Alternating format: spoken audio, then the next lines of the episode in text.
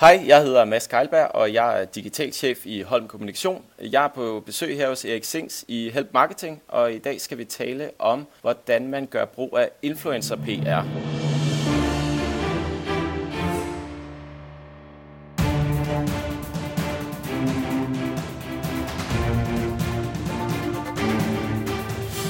Det her er Help Marketing podcasten, lavet for dig, der arbejder med digital marketing, salg og ledelse, og som gerne vil opnå succes ved at hjælpe andre. Jeg hedder Xings, og Help Marketing producerer sig min virksomhed nok meget. Det her er afsnit nummer 120 simpelthen, og vi taler i dag med Mads Kalberg. Fokus med Help Marketing er, at vi skal blive bedre til at hjælpe hinanden, fordi det er den absolut bedste måde at skabe succes for sig selv og andre få baseret på værdifulde relationer. Og vi hopper direkte til ugens content marketing værktøj, der i denne uge er sponsoreret af vores gode venner hos IBA Erhvervsakademi Kolding. Og jeg underviser jo øh, både øh, i København og Kolding på nogle af de uddannelser, som IBA har. Og der håber jeg selvfølgelig at se dig. Men ellers, der tilbyder IBA jo også en række fede gratis webinarer. Der er flere af dem om måneden, og de varer 60-90 minutter. Der kan være noget som sådan noget øh, positiv psykologi, konflikthåndtering, coaching som værktøj, geniale værktøjer til online marketing, få succes med fundraising, projekters mål, eller også noget som, hvordan vælger du den rigtige lederuddannelse, eller hvordan arbejder du med Scrum. Der er rigtig mange forskellige ting inde på gratiswebinar.dk, så det håber jeg, at du har lyst til at gå ind og tjekke ud, fordi du bliver ikke kun klogere, du hjælper faktisk også Help Marketing ved at melde dig til for at blive klogere. Og nu hopper vi til ugens content marketing værktøj, som er Adobe Spark. Og det er faktisk Help Marketing lytter Jesper Dyre Nielsen, som sendte mig en mail. Og i den mail var der en lille video, som er lavet i Adobe Spark. Han skriver, den er lavet på 5 minutter, og det er lige præcis det, som du kan med Adobe Spark. Det er simpelthen at lave nogle små videoer, hvor du lægger lidt grafik ind, du, øh, der er noget musik, som man kan øh, tage derinde fra, og de her små videoer kan du så lave til Facebook, til YouTube, whatever, som så gør, at du kan formidle nogle forskellige budskaber på en meget nem måde. Jeg har lagt videoen, som øh, Jesper har lavet, ud på øh, noterne til Help Marketing afsnittet i dag. Så øh, gå ind på afsnit 120, og så find noterne der, så kan du faktisk selv se, jeg tror det er en 20-30 sekunders video, hvor Jesper skriver direkte til mig, om at det her Adobe Spark er et super fedt værktøj, og hvor man kan finde det henne. Og det kan du så gøre ind på spark.adobe.com. Så gå ind og prøv det gratis. Der er selvfølgelig også nogle øh, versioner, man kan betale noget for, men der er altså nogle gratis øh, versioner, som, øh, som du kan benytte dig af derinde. Tak til IBA og deres gratis webinar.dk for at være sponsor på ugens content marketing værktøj. Og hvis du har lyst til at være sponsor på Help Marketing, så tager du bare fat i mig, eriksnabelag.dk. Alle de her værktøjer, dem samler vi jo på nokmal.dk-tools, så derinde har vi omkring 120 værktøjer, helt gratis værktøjer til online marketing, som du kan gå ind og finde lige med det samme. Hvis du har lyst til at dele et værktøj, som vi ikke har haft med endnu, jamen så skriv til mig også på eriksnabelag.dk. Og nu er det tid til at tale om influencer marketing og PR.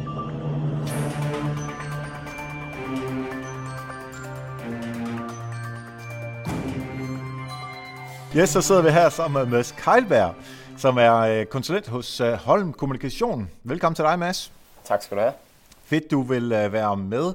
Hvad er det, at man laver hos Holm, og hvad laver du generelt? Jamen, jeg er jo digital chef hos Holm Kommunikation, og det er jo et klassisk PR-bureau. Vi oplever egentlig, at flere og flere af vores kunder ønsker at gå den digitale vej. Så det, vi arbejder meget med, det er egentlig blot at sikre, at, at vi får tænkt digitalt ind øh, i alle de aktiviteter, vi laver. Så det er det meget arbejde går ud på lige nu. Det er at dels internt øh, opruste os selv øh, digitalt, øh, så vi er i stand til at tilbyde de her ydelser, men som også opdrage vores kunder til at huske at tænke det med. Ja, Spændende, spændende. Uh, Holm Kommunikation, jeg har jo, uh, som jeg husker det, så var jeg til en jobsamtale hos Holm på et eller andet tidspunkt, hvor jeg arbejdede på et andet bureau, hvor de prøver at få mig over. Uh, altså, det, vi taler i hvert fald otte år siden, hvis ikke længere ja. tid øh, som jeg husker det, øh, vældig øh, flinke øh, mennesker. Men det er altså et klassisk PR-bureau, hvor øh, der er stadigvæk lavet pressemeddelelser, og man pitcher til øh, journalister, og men så, så tilføjer du så den, øh, sådan, den digitale version, at uh, man kan også pitche på, på Twitter uh, og, og social og få den slags med os. Det er sådan, jeg Lige præcis. Og, og som endt også en masse andre digitale aktiviteter. Altså, der, det flyder lidt sammen med marketing og kommunikation i øjeblikket, ser vi jo også hos uh, mange af de større virksomheder, som måske trækker lidt budgetter frem og tilbage. Ja, præcis. Altså, jeg skrev en blogpost øh, sidste år, hvor, jeg, hvor overskriften var lidt provokerende, som sagde, hvis du som PR-person øh, ikke forstår SEO, så skal du fyres på stedet. Ja. Ja, eller andet den stil, ikke? Altså, fordi der er jo rigtig meget PR-arbejde, hvor du kan skabe links ind til dit indhold på dit site, som hjælper øh, på SEO-delen. Og hvis du ikke ved det, hvis du ikke forstår det, så gør du altså ikke dit PR rigtigt. Jo, du gjorde det rigtigt i 80'erne, men vi er bare ikke i 80'erne mere. Lige præcis, og det er også noget af det, vi skal snakke om i dag. Det er jo bare en del af den kommunikationspalette, eller digitale kommunikationspalette, det her med influencer PR eller influencer marketing, øh, mm. som også kan, kan hjælpe SEO-relateret. Præcis, og det er en dejlig teaser, du får glad for det. Det vi skal snakke om, men inden da, du kunne jeg godt tænke mig at høre et eksempel fra dig om øh, det her sådan pay forward uh, help marketing tankegang, hvor der er nogen, der har hjulpet dig. Ja, Jamen det vil jeg gerne. Noget af det, jeg også ynder at gøre, det er også øh, at komme lidt ud og fortælle om, øh, hvad det er for nogle tendenser og sådan noget, vi ser. Og derfor så er det jo dejligt, når der, der er nogen, der anbefaler en til et medie. Og det, det oplevede jeg for, for en måneds tid siden, da jeg blev ringet op af en journalist. Der var en, der havde anbefalet mig øh, som eksperten på netop det område. Det er jo dejligt, at vi kan hjælpe hinanden, øh, selvom vi øh, til daglig også er konkurrenter og måske kæmper om de samme kunder og er med i de samme pitches. Hvilket medie endte du i? Ja, det var på P4 Fyn, var det. Så det er ja. ikke et medie, jeg plejer at være i, og det er ikke så regionalt i forhold til, at jeg bor i København. Men øh, de har mange lytter, og det var et interessant emne. Det handlede om Jodel i forbindelse med den episode, der var på Syddansk Universitet. Det var ret interessant. Ja, og det er jo det, der er fedt. Altså, når man, øh, når man nu ikke selv kan stille op, eller hvad det kan være, øh, så, så anbefaler det helt klart øh, nogen om, så det kan godt være, de er konkurrenter. Men hvis de er dygtige mennesker, øh, om fem år, der arbejder du et andet sted, og det gør jeg sikkert også, og alle andre arbejder andre steder. Vi kan lige så godt hjælpe hinanden, øh, når vi er i gang. Ja. Fedt, men vi skal overtale om uh, influencer PR, influencer marketing. Um, og til at starte med, der kunne jeg egentlig godt tænke mig, at vi lige fik på plads uh, den definition, som du har på det. Ja, altså, jeg ser egentlig de to størrelser, som du nævner her, som lidt supplerende til hinanden. Influencer marketing er jo det, vi kender og har måske kendt længst, hvor influencer PR øh, måske mere er sprunget ud af, at PR-byråerne også begynder at bevæge sig ind på at arbejde med, med det her begreb på en lidt anden måde. Jeg ser sådan den store forskel lidt som, hvis du kigger på paid øh, versus earned media, øh, lidt det samme som når vi pitcher en historie, så skal det igennem et filter hos en journalist, og historien skal kunne bære det det samme skal det produkt eller det content, vi, øh, vi pitcher til en influencer, det skal også kunne bære det og matche influenceren, øh, så begge skal kunne se en værdi i det.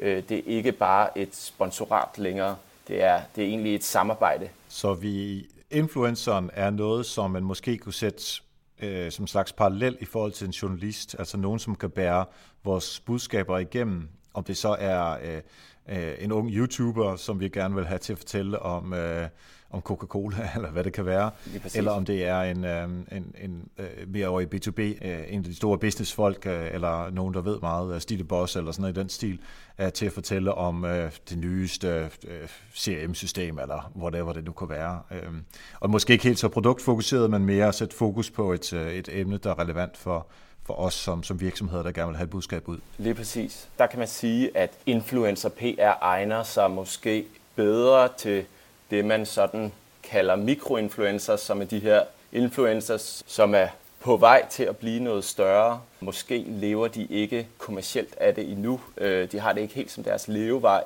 Så på den måde, så kan alle parter også se en værdi i det her content. Altså, det er ikke fordi, det skal jo ikke altid bare gå op i, hvor mange øh, kroner og øre man får for det her produkt. Det, det hele handler om, synes, synes jeg, og som jeg kan se som tendens, det er, at man går mere og mere op i, at influenceren skal levere et troværdigt stykke content, sådan så influenceren også er troværdig over for sine følgere, fordi ellers så mister man altså alle parter øh, ligesom relevansen i hele det her samarbejde. Yes. Hvis vi skal se på, øh, hvorfor organisationer vil øh, i det hele taget begive sig ud i at arbejde med influencer PR eller marketing, hvad, øh, hvad skulle det være? Altså, hvad får organisationer ud af at arbejde med det? Man kan jo arbejde med influencers på mange måder. Det kan jo sagtens være en del af en kampagne, en del af at sætte fokus på et nyt produkt, man har, en lancering af et produkt. Det er ikke fordi, man ikke skal anerkende det, man traditionelt set har gjort. Men der er også bare meget andet i det. Kraftens bekæmpelse bruger jo også influencers, når de sætter fokus på, at øh, man skal slukke solariet eller huske solcreme. Øh, der så vi jo Esben Bjerre og Peter Faltoft lave en serie på, jeg tror det var seks eller syv afsnit, øh, hvor de tager på en nudistcamp. Det var også en måde at arbejde med nogle stemmer, som, som folk lytter til. Så der er de helt klassiske også at skabe awareness om en ny virksomhed. Hvis du er en lille spiller, så er det, men har et, et godt brand, som, for, som nogle influencers kan relatere til. Så det er klart, at så, så er det jo en udveksling af, ja, så hjælper man jo hinanden den vej igen.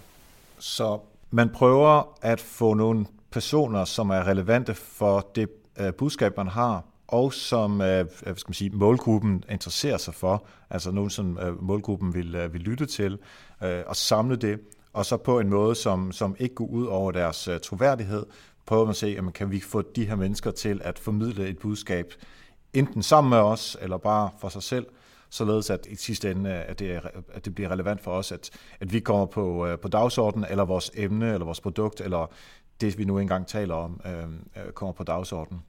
Ja, det er lige præcis det. Det er jo indholdet, der ligesom styrer det. Det skal være et samarbejde, det her. Det er den måde, det forbliver troværdigt på. Det er det, det hele går ud på. Det skal ikke være et sponsorat. Selvfølgelig er der nogle retningslinjer, der gør, at man skal skrive, at det her det er reklame, eller det her det er et sponsoreret post. Det er, hvad det er. Det skal vi ikke undgå på nogen måde. Men det skal være et samarbejde. Det er det, der er hele kernen i det her. Så hvis jeg er iværksætter eksempelvis, så kunne jeg tage fat i sådan en som øh, Martin øh, øh, Thorborg, som jo øh, øh, arbejder meget inden for det her, og, og hvis han siger, okay, der er en, en virksomhed der, som er på vej, eller den er i gang, eller hvad det nu kan være, fordi han nu gerne vil positionere sig på det der med at være øh, iværksætter, så kunne det være at, øh, at få et retweet af ham, eller få ham til at nævne en, når han er ude og, og, og tale i hans podcast, eller hvad, hvad det nu kunne være. Øh, så på den måde, altså det er jo også en slags form for influencer marketing, som måske ikke er helt sådan sat op med seks afsnit, og så bliver det udgivet osv. Men altså så, at man prøver at påvirke, ligesom man prøver at påvirke journalister til at skrive om øh, ens produkt, eller om ens, øh, nogle af de ting, som man gerne vil have igennem øh, til at blive sat dagsorden på. Ja, lige præcis. Det kan jo sagtens være lidt små. Det er jo, som du selv siger, helt ned til et, et tweet, en omtale, altså alt, hvad der kan bidrage til din awareness. Hvis du er en lille iværksætter, øh, så har du brug for særligt de her, den her blåstempling for sådan en som Martin Thorborg. Altså, det er jo øh, utrolig meget værd. Øhm, mm-hmm. Og det er jo ikke ens betydende med, at Martin Thorborg skal have 10.000 kroner for at gøre det, hvis han kan stå inden for dig som virksomhed, fordi han forstår dit produkt. Men vil det også mene, at øh, mennesker, influencers, som får penge for at formidle et eller andet, at de står, altså deres troværdighed er lavere end de, som gør det, fordi de er blevet påvirket til det, eller de bare synes, ja, det skal jeg skulle stå inden for, det skal jeg ikke have penge for. Det, jeg synes bare, det er fedt, det der sker derovre. Jeg synes, det er en rigtig, rigtig svær balance. Men jeg synes, det er rigtig fint, at bloggere og andre influencers får, får penge for, for det, de laver. Fordi de laver jo også et stykke content, som virksomhederne kan bruge. Måske tager de nogle billeder, som de kan bruge i andet regi. Plus, de jo lidt låner deres publikum. Så på den måde, så synes jeg, at det er, er, er fint, at der er en udveksling, om det så er penge, eller om det er et produkt, man får, eller hvad det måtte være. Så længe man er åben om det, det jeg synes, det kræver, sådan så forbrugeren eller læseren kan, kan ligesom gennemskue, hvad det er, der foregår her. Ja, altså man er åben omkring, at man er blevet betalt for at sige det her, eller at tage det her med i, øh, øh i det content, man nu laver. Ja, og så tror jeg også, at følgerne eller læserne på en blog ville kunne gennemskue, hvis det her ikke var bloggerens egen stemme. Jeg tror ikke, man skal underkende, hvor meget de egentlig kender de her influencers, som de rent faktisk følger. Og hvis bloggeren ikke er troværdig i den her produktanmeldelse, eller hvad det måtte være, jamen så, så bliver de gennemskuet med det samme, og det går ud over alle parter. Og hvordan sikrer man så, når man støder i marketings PR-afdelingen, at man har fat i, øh, i en blogger eller en uh, influencer, som, er, som har den troværdighed, der skal til? Altså har du sådan en eller anden uh, checkliste, man, okay, det her det, det kan vedkommende, det her gør mm. vedkommende ikke, så derfor er det også godt, og, og de er åbne omkring det. Er der sådan en, en, en, nogle ting, man skal være opmærksom på? Ja, jeg synes, øh, altså på den måde, vi arbejder med det på, det er stadig sådan meget manuelt, fordi du kan jo trække utrolig mange tal og det ene og det andet. Øh, enten det er fra øh, Bloggers Delight, hvis det er blogger, du arbejder med. Øh, de kan jo trække tal på, hvor mange øh, bloggerne når ud til. Øh, der er jo også utrolig mange online services, hvor du kan se reach og antal likes og alle de her tal og alt den data, du kan have brug for i mange sammenhænge. Men jeg gør det, og vi gør det stadig meget manuelt, fordi jeg tror, det er der værdien ligger i det, at vi som rådgiver kender de her influencers. Og hvis ikke vi gør det manuelt, så tror jeg ikke, at vi kan vurdere, om de er troværdige nok, og at de er et ordentligt nok brandmatch med, med den virksomhed, vi arbejder for. Så det er så meget netværksbaseret, uanset om man så bruger et bureau, eller om man gør det internt selv og kontakter dem selv? Ja, det vil, det vil jeg sige. Altså, det handler jo om, øh, mange, mange virksomheder er jo i stand til selv at gøre det, også fordi de kender alle de her influencers, uden de måske tænker over, at det er influencers. Så kan det jo være folk, der er i kommentarsporet på Facebook. Det kan være folk, der omtaler dit brand. Folk, der altid tager billeder af dit produkt på Instagram og sådan nogle ting. Men altså, det handler egentlig om at, at kende den lidt mere i dybden, end, end bare på de, den her data, vi, øh, vi ofte har til rådighed. Hvordan finder man ud af, om det overhovedet er øh, indsatsen værd? Altså, vi har jo alle vores kanaler, vi har vores Facebook, og vi laver vores PR, og vi mm. har nogle øh, annoncer, og vi har hjemmesiden, og, og måske en app. Øh, og så har vi også det her. Hvordan finder vi ud af, om det er indsatsen værd at gå efter det her, snarere end nogle af de andre ting? Ja, jeg tror, at det er klart, at sådan noget som influencers, altså den lette vej til øh, for, for en virksomhed, det er jo, hvis du har et eller andet omsætteligt produkt, som du skal have solgt, så, så ved vi jo alle sammen, at, at vi lytter bare til anbefalinger. Vi lytter til folk, vi stoler på. Jeg vil måske gå på Twitter og spørge folk, øh, som jeg har en eller anden Twitter-relation til, hvis jeg skulle købe et eller andet. Eller jeg vil søge på det og kigge på sådan noget som Trustpilot. Så hvis du har nogle influencers, du rent faktisk stoler på, øh, og du stoler på, at det de anbefaler, så er du, så er du kommet langt. Vi snakkede jo i afsnit 62 øh, øh, med, øh, med Peter Zweigård om, altså vi, på det tidspunkt kaldte vi det digitale ambassadører, ja. og han er jo ret sej til, at især på Twitter også, at finde de her mennesker, som anbefaler spis, hvor han jo arbejder. Og som jeg husker det, så, så siger han egentlig, at han har et Excel-ark, hvor han, hvor han skriver folk ind, mm. og så kan han jo overveje, om der er nogen af dem, som han vil betale for at gøre nogle ting, eller nogle gange er det jo også bare nok, at, at folk får øh, 15 øh, sekunders fame, eller 15 minutters fame, alt efter hvor, ja. hvor stort det er, ikke? Øhm, og det kan man jo også godt øh, betale med. Øhm, og det, det handler jo bare om, hvordan motiverer du, fordi det, pengene er jo også motivation. Mm. Men af og til er det ikke pengene, der skal til, men så er det noget andet, der skal til for at motivere. Lige præcis. Altså, og det er jo meget forskelligt. Der er jo stadig virksomheder, der er ude efter at få størst mulig reach. Og så går de jo efter de store bloggere, eller de store Instagrammere.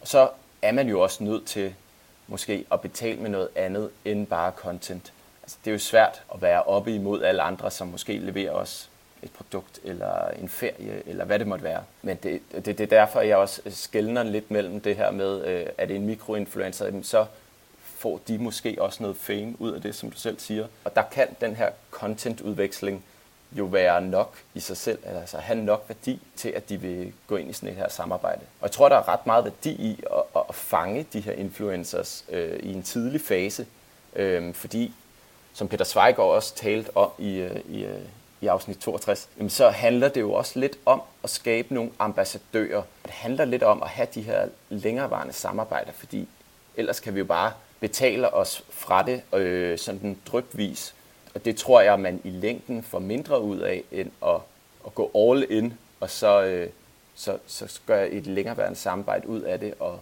og hvordan man, man gør det. Altså har man content nok, så kan man gøre det på den måde, men man kan jo også på sigt, hvis man kender de her influencers, tilbyde dem at komme indenfor i huset og hjælpe, så de hjælper med at lave noget content for dig. Det kan være et produktkatalog eller et eller andet, hvis der er nogen, der skal have designet et eller andet.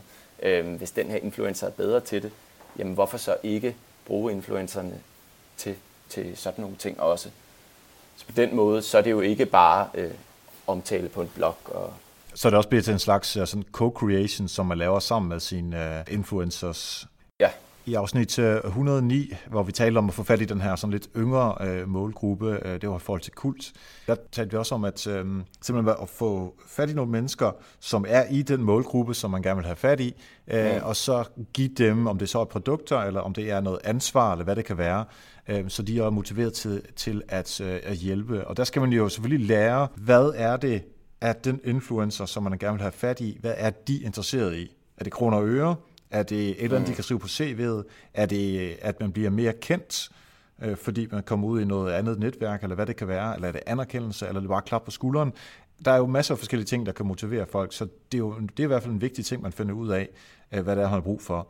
Når man så sidder med nogen, som bare vil have pengene, så duer det altså ikke at komme og sige, jamen, du får masser af klap på skulderen, og du får en krammer også, hvis du, hvis du har lyst til det. Altså, det kommer man bare ingen steder med. Nej. Så det er man bare også nødt til at forstå, at forstå den influencer, som man nu engang arbejder med. Ikke? Jo, lige præcis. Og det, jeg tror også, det er derfor, at øh, en ting er jo at have mappet alle de her influencers, øh, altså identificeret dem og skrevet dem ned i det Excel-ark, men en anden ting er det arbejde, der ligger i at række ud til dem, fordi nok kan man jo læse op og ned og se, hvordan de tager billeder og hvilke filtre de måtte bruge osv. Men anden ting er at række ud til dem netop for at finde ud af alle de her ting. Og det er jo, det er jo vidt, vidt forskelligt, øh, hvordan den enkelte måler sin egen værdi på, og derfor også, hvad de vil have for den her ydelse, de, de, de nu engang måtte gøre. Ja, Mads, lad os prøve at tage det fra, at øh, vi har mappet dem, og nu har vi fundet ud af, at det er den her ene person, som vi gerne vil have fat i, eller det, vi har 10 mennesker, som vi gerne vil have fat i, og måske der er tre af dem, som vi så reelt får et samarbejde med. Ja. Kan du prøve at føre os igennem sådan hele processen for, hvad, hvad der typisk sker, når man arbejder med det, for i sidste ende at stå med nogen, som man, øh, som man har arbejdet sammen med i, øh, i et halvt år eller et helt år? Ja, typisk så, øh, så tager du jo kontakt til influenceren, og der vil jeg til hver en tid foretrække at tage direkte kontakt til den her influencer. Jeg mener simpelthen, at det er den bedste måde at opnå troværdigheden og en ordentlig relation på. Der er mange influencers, der er samlet i alle mulige former for netværk, øh, hvor man skal igennem en manager eller et eller andet. Og nu skal jeg passe på, at jeg ikke bliver upopulær. Men jeg, jeg tror simpelthen, at, at en virksomhed får, får langt mere ud af at have den direkte kontakt til det. Og det er ikke for at underkende mit eget øh, arbejde også som bureau, for jeg er jo også en, en, en mellemmand. Forskellen er bare, at vi har, øh, altså vi repræsenterer virksomheden, og vi vil til hver en tid introducere influenceren for virksomheden. Men hvis ikke vi kan det, så, øh, ja, så, så er det i hvert fald svært at lave, altså få dem til at blive ambassadører øh, for os. Ja, for det er baseret på, øh, på netværk, og at man kender hinanden. Ja, det er præcis. Øh, og og når, du, når du så siger direkte, så er det altså mellem afdelingen, marketingsafdelingen og den pågældende YouTuber, blogger, Instagrammer, hvad ellers det er for en type, som vi har fat i. Lige præcis. Altså, det er, det er, det er virksomheden, der skal have den her lange relation til influenceren. Og taler vi, taler vi telefon her, mail, tweets, Instagram, altså hvad, øh, hvad, hvad mener du er det mest hensigtsmæssigt? Jamen, øh, det afhænger selvfølgelig lidt af, hvem influenceren er. Er det en, der altid er i kommentarfeltet på Facebook, jamen så, øh, så er det der, man inviterer på kaffe. Så det, det afhænger lidt af, hvor relationen opstår. Men det kan jo sagtens være, at den influencer, man har mappet, ikke er en, man tidligere har haft kontakt til, eller ikke er en, der har omtalt dit produkt, men det kan sagtens være, at den her person er relevant for dig alligevel. Og der vil jeg simpelthen ringe eller skrive en mail i forvejen, øh, alt efter hvad der fungerer for dig. Så kan man jo invitere ind og høre, hvordan man kan arbejde sammen. Man kan jo også have en konkret kampagne, så man allerede der kan lægge en forespørgsel ind, om det kunne være noget, man kunne samarbejde om. Så det afhænger lidt af, hvor man er i, i processen. Jeg synes, begge tilgange fungerer. Det er to lidt forskellige måder at opbygge en relation på, men, øh, men de fungerer begge to. Så enten fordi vi har et eller andet, som vi øh, har kampagne på nu, eller hvor man siger, generelt overordnet set, synes vi, at du passer godt til vores brand, ja. og så finder vi ud af, hvad det er, vi kan lave sammen. Yes. Kan du give nogle eksempler på øh, nogle sådan helt konkrete tiltag, eller øh, ja, generelt bare noget som helst, som øh, influencers øh, har lavet i samarbejde med øh, dine kunder, eller bare hvad du har hørt øh, rundt omkring i branchen? Ja, altså øh, der er jo mange, der gør det, og der er jo også stadig mange, der laver den her, okay, vi har en konkret kampagne, eller vi har måske et tv-program, vi gerne vil sætte fokus på. Helt konkret kan jeg nævne sådan nogle som Viasat, nej, Viaplay, undskyld, og, og nogle af de her, som, som har øh, børne, børneprogrammer. Jamen, øh, de vil jo gerne række ud til forældre, for det er jo dem, der typisk betaler for Viaplay eller Netflix eller hvad det måtte være.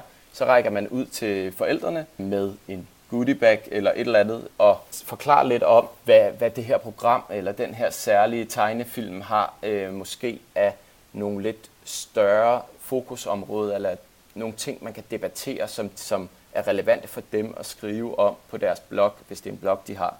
Øh, sådan så man hiver det lidt mere op til noget mere samfundsrelevant, så det ikke bare er via Play Fit, øh, gå ind og øh, stream det nu, så det, så det nemlig får den her troværdighed. Ja, jeg forestiller mig heller ikke, at øh, en mor til en søn eller en datter på to-tre år har lyst til at skrive øh, via Play er fedt, øh, gå ind og stream. Altså, Nej, der, der skal man virkelig, virkelig være kæmpe, kæmpe fan for, det kan altså gøre.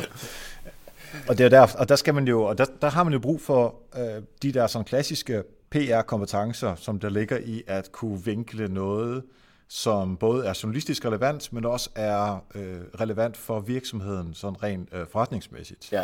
Lige præcis, og det er også derfor, vi ser, at der er altså flere og flere PR-byråer, der går ind på det her marked. Det er ikke kun marketing- og mediebyråer og digitalbyråer, som, som du ved, og igen skal jeg passe på med at, at blive lidt upopulær, for det er ikke for at udstille nogen, men altså køber sig til, til måske taletid. Så der er altså lidt mere den her journalistiske tilgang og kommunikative tilgang for at vinkle nogle budskaber og hive tingene lidt mere op, så man kan debattere det, og ikke bare omtale af produkter. Ja, men altså, man, man må jo sætte sig ned og, øh, og, og kigge på forskellen på uh, paid, earned og owned. Lige at præcis. alt, hvad der bliver betalt for, der er troværdigheden bare en lille smule mindre, fordi det, du har betalt for det. Sådan er det bare. Altså, det er jo ikke til debat. Hvis du har gjort dig fortjent til det, jamen så må du smide nogle af dine budskaber og nogle af de meget hårde salgsbudskaber, fordi de kommer ikke igennem mm. øh, det Øh, det filter, der er på, om det er så en journalist, eller i det her tilfælde en, en influencer. Ja. Så det er de samme ting, der gør sig gældende, når der kommer til stykket. Ja, og det er jo derfor, det her også er en gråzone, altså forskellen på influencer PR og influencer marketing, og hvor stor, ja. og hvor stor er den forskel overhovedet? Fordi er forskellen egentlig, at om vi betaler for det eller ej, det kan man jo godt mene, men nogle gange kan man jo også have brug for at betale sig for et kvalitetsindlæg, eller noget kvalitetscontent, fordi de rent faktisk leverer en ydelse, skal bare selvfølgelig altid sørge for, at det forbliver troværdigt, og at følgerne også synes, det er troværdigt. Lige præcis. Nu har vi lige været inde på nogle øh, forskellige tiltag, som kunne være øh, øh, blogging, øh, dele nogle billeder på Instagram, tweet omkring nogle forskellige ting. Det er selvfølgelig meget vigtigt, at øh, man øh, sikrer sig, at den pågældende øh, influencer angiver, at man har fået produktet fra den og den virksomhed, eller at man har snakket med dem omkring det. Altså så vi går væk fra den der øh, gråzone, som du er inde på. Mm. Altså rent juridisk, der var det der med Arla, som har givet nogle produkter til en øh, blogger, som ikke har skrevet det, og så fik Arla nogle øh, nallerne. Så det, det skal man bare huske. Der er, altså, så kan man være uenig med det, men altså, sådan er loven færdig slut, og det er ja. ikke til debat. Og, ja, og det er jo en gråzone, selvom du får penge for det eller, eller ej. Et produkt mm. har jo også en vis værdi, så allerede der, der er det reklame. Og måske er det rent faktisk også reklame, hvis virksomheden henvender sig med noget, som ikke har en fysisk værdi, altså du kan, du kan have i hænderne. Det er jo øh, det er noget, der bliver diskuteret meget i forhold til forbrugerombudsmanden lige i øjeblikket, så, så er man blogger og virksomhed, så vil jeg til hver en tid anbefale, at man, man helgarderer sig, indtil der er fuldstændig klare linjer for, hvordan man skal gøre det her. Altså her på uh, Help Marketing, der har vi jo uh, Erhvervsakademiet i Kolding som, uh, som sponsor ofte, ikke? og vi har haft nogle andre. Ja. Uh, og der siger jo bare, de er sponsor, og jeg er super glad for, at, at de er sponsor her på, på podcasten, og jeg står 100% inden for det, de laver. Jeg skal ikke have en eller anden virksomhed, som jeg ikke kender eller ikke stoler på, Nej. til at være sponsor på det her sted. Um, og det, det synes jeg egentlig også, man som, øh, hvis man har tænkt sig, om, det, om man så kalder det sponsor, eller influencer marketing, eller influencer PR, så sørg for, at de mennesker, som man gerne vil, have, øh, som man gerne vil sponsorere, eller bruge som influencer PR, øh, sørg for, at de kan stå inden for det, som du står for. For hvis de ikke kan det, så kunne det jo godt være, at de siger noget øh, fornuftigt et sted, men, men de bagtaler dig et, øh, et andet sted. Altså jeg har det helt konkret eksempel, som, øh, øh, som var meget sjovt hvor øh, ham der øh, Gustav fra, øh, fra de der forskellige øh, reality-tv-programmer, ja. han var med i noget øh, reklamegejl for øh, for et eller andet øh, fitnesskæde, og jeg, jeg kan simpelthen ikke huske, hvilken det er, men det er også ligegyldigt. Altså, han, han stod der og, og øh, trænede et eller andet sted. Kom ned og træne det her sted og, og få øh, gratis øh, en måned, eller hvad, hvad er det, man plejer at få. Ikke? Og jeg arbejder i Fitness World, hvor jeg så er jeg til så ham, fordi han trænede i Fitness World. Det vil sige, og det er jo ikke Fitness World, han, han lavede, øh, stod for annoncerne for. Mm. Og, og der, der tænker man så lidt med sig selv, okay, han, selvfølgelig er han gerne penge, det forstår jeg godt, men hvis han så ikke selv bruger det her produkt, ja. og han bruger faktisk konkurrensprodukt, altså det, det og skide med ham koster der, men det er mere, igen, nu husker jeg simpelthen ikke, og det kan være, at det ikke findes med det der uh, fitness brand, men det der fitness brand, det, altså, det har jo ingen ben at stå på nogen som helst sted, det er fuldstændig utroværdigt, mm. når man ved det her, ikke? Altså, det holder jo ikke. Ja. Ej, den er, den er ikke god. Altså, det ser man jo også nogle gange i sportsverdenen, øh, sådan med fodboldspillere, ja. der har kommet til at bruge øh, øh, en Nike-trøje i stedet for øh, en Adidas-trøje og sådan nogle ting. Ikke? Øh, ja. Så der, der har man lige glemt, hvad det er, man skal stå inden for. Præcis. Er der nogle andre ting, du synes, man skal passe på, når man arbejder med influencer, øh, PR og marketing? Jeg synes, altså jeg synes det, det, det helt afgørende er, at, øh, at man, man, man ikke falder i den her øh, reach-fælde og kun tænker over, at øh, jamen, vi skal selvfølgelig bruge den blogger, der ligger på top 10, eller de blogger, der ligger på top 10-listen på Bloggers Delight, øh, fordi at så når vi ud til flest muligt. For i sidste ende, så er det måske ikke, for det første ikke dem, du får en relation til, og for det andet er det nok ikke nødvendigvis det publikum, som du skal henvende dig til. Det, det kræver i hvert fald øh, noget mere øh, research øh, at finde ud af, øh, hvem der rent faktisk er relevante for dig. Det tror jeg er en, øh, en ret afgørende faktor for, om, om det bliver succesfuldt. Mm-hmm. Lige om to sekunder, så kunne jeg godt tænke mig, at øh, du fortæller os bare lige to-tre ting i overskrifter på, hvad man skal gøre, hvis man vil i gang med øh, influencer øh, PR. Men inden da, der vil jeg gerne have lov til at takke alle de mennesker, som uge efter uge er så søde, at de øh, hjælper Help Marketing simpelthen ved, at de er gået ind på nokmal.dk-støtte, og der har de sagt, ved du hvad, Erik, jeg kunne godt tænke mig at støtte Help Marketing med 1 dollar eller 3 dollar, whatever, øh, per afsnit, og øh, de bliver så trykket fra dit øh, dankort, når du opretter en profil ind på Patreon, og det er på den måde, at øh, Help Marketing simpelthen øh, kan blive ved med at eksistere. At vi, alle de udgifter, vi har til noter og uh, redigering osv., det bliver betalt af de mennesker, som, uh, som hjælper Help Marketing. Så hvis du ikke støtter Help Marketing på den her måde, det er helt fair, jeg er glad for, at du lytter med, men så send lige en venlig og takkende hilsen til de mennesker, som, uh, som sørger for at uh, holde Help Marketing kørende via Patreon. Og det kan du altså også være med til, hvis du har lyst, på patreon.com eriksings eller nokmal.dk-støtte. Mads, hvis man skal yes. i gang med det her, to-tre overskrifter, som man skal have øh, styr på, øhm, hvad, er, hvad skal det være? Jamen, først og fremmest så synes jeg, det er vigtigt, at man sætter sig ind i øh, influenceren, når vi, altså nu gennemgik vi øh, de her steps øh, før, når man øh, allerede har mappet dem. Sæt, sæt sig ordentligt ind i influenceren. Øh, hvad er det for en størrelse? Har de lavet noget sponsoreret indhold tidligere? jeg hører stadig fra rigtig mange influencers, at de får tilsendt et hav af produkter, og at det er så tydeligt, at de ikke har brugt 30 sekunder på at tjekke deres Instagram feed, eller hvad det måtte være, igennem, fordi at så vil de vide, at det her produkt bare faldt fuldstændig ved siden af. Så mm-hmm. er man ude på at lave ordentlig influencer PR eller marketing, jamen så, så sæt dig ind i det, og lad være med og tro, at det er dig, der ligesom er herre over, hvad det er for noget, vi skal have ud af det her. Altså, en ting er, at du godt vil have et samarbejde op at køre, men du må også forvente en vis form for kreativ frihed fra influencerens side, hvis det skal være troværdigt nok. Det er dem trods alt, der er eksperterne på lige præcis deres platform. Så ja. sådan noget som manuskripter og sådan noget, det, det fungerer bare ikke, hvis du har en influencer eller en YouTuber for eksempel, der skal sidde og læse et eller andet manuskript, manuskript op. Øh, det vil være fuldstændig akavet at falde fuldstændig igennem hos målgruppen. Ja.